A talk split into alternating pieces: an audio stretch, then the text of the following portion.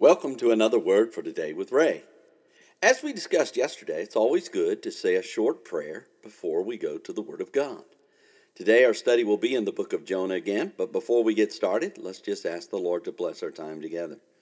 Lord, we ask you to be with us as we study your Word and help us, Lord, to not only understand it, but to be able to find the application within it and how it relates to your Son Jesus.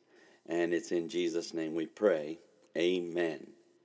Today's lesson is called Rowing to No Avail, and it's taken from Jonah chapter 1, verse 13.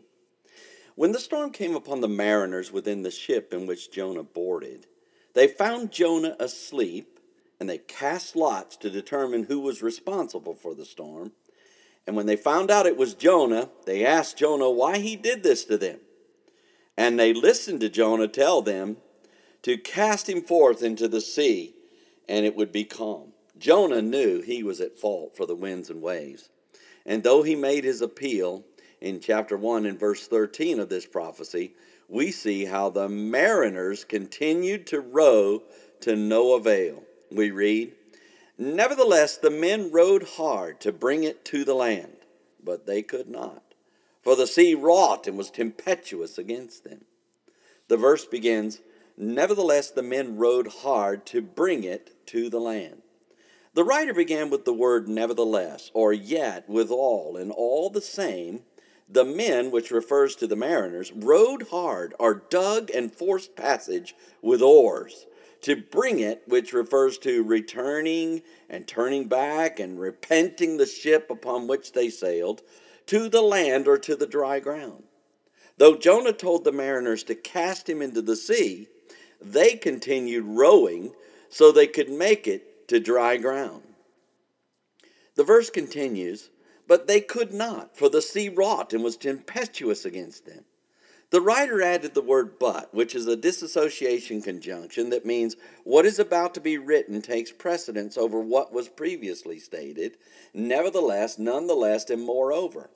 It says they could not, or they didn't prevail, overcome, endure, have power over, accomplish, or endure this.